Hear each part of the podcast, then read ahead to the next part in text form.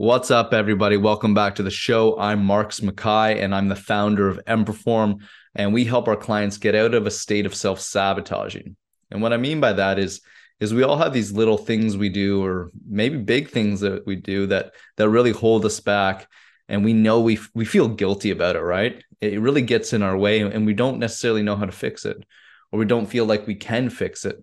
Uh, well, for someone who's had probably worse habits than you, whether it's alcohol, drugs, snoozing, which we're going to talk about today, all these things that I used to do were really holding me back in my life and and I understood that if I didn't get rid of these things that I would be in this perpetual cycle of of feeling like shit, looking like shit and and really be pissed off with myself.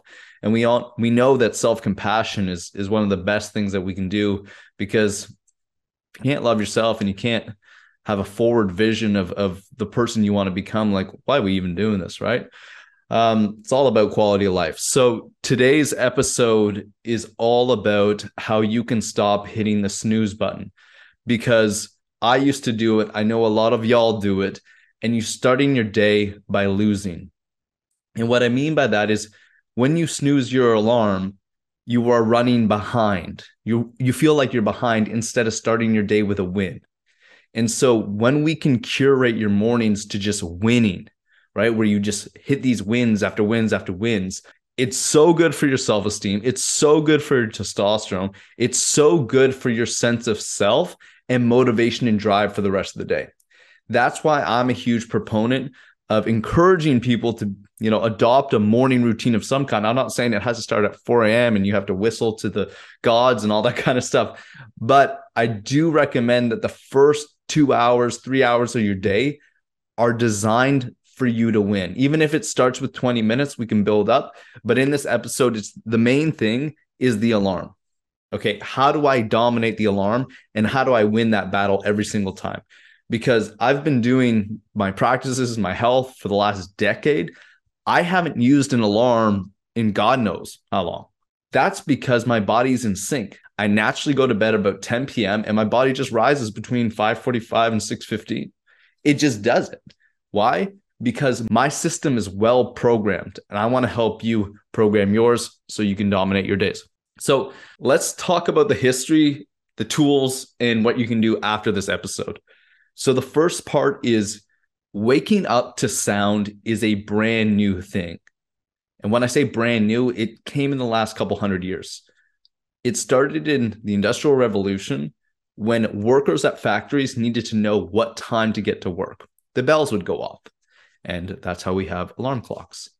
And so before that, for thousands and thousands of years, humans woke up to light, right? And so what's amazing now in modern technology is you have lamps like the Philips Hue, like other things that naturally wake you up via light, how you're naturally to wake how you're naturally designed to wake up.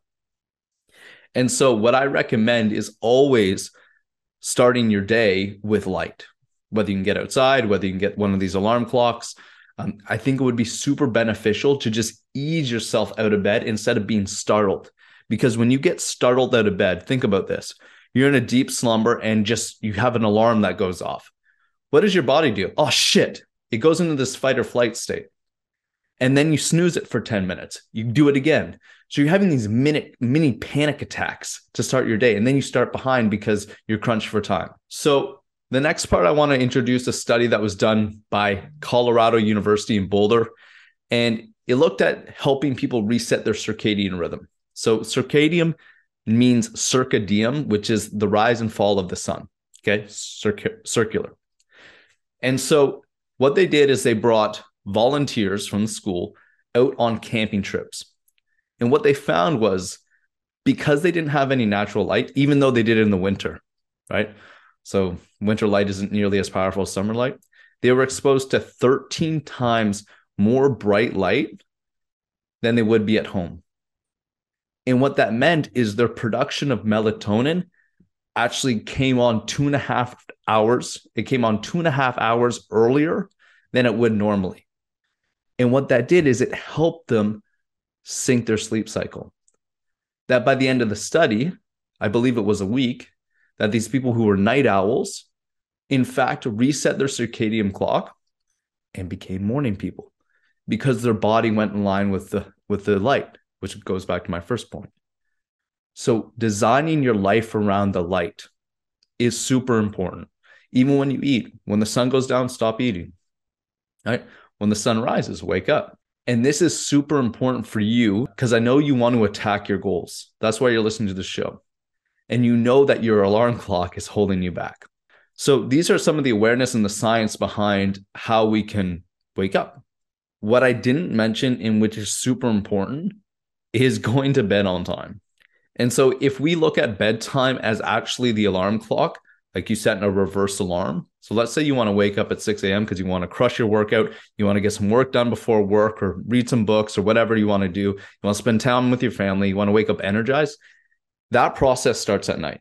So I would recommend you set an alarm at night or an indication, a signal, whether it's like 9 p.m. That starts my wind down routine, which a lot of people don't have. They have a morning routine, but they have no wind down routine. That allows me, right? If I go to bed at 10, that allows me to wake up at 6 a.m. without an alarm clock, feel energized, and dominate my day. So the if if then statement, if it's 9 p.m., then I start my wind down if it's 6 a.m., then I start my day. That's super powerful. So, just in conclusion here, it's super important that you don't waste time snoozing. At the end of your life, you're telling yourself you're snoozing on your goals, basically.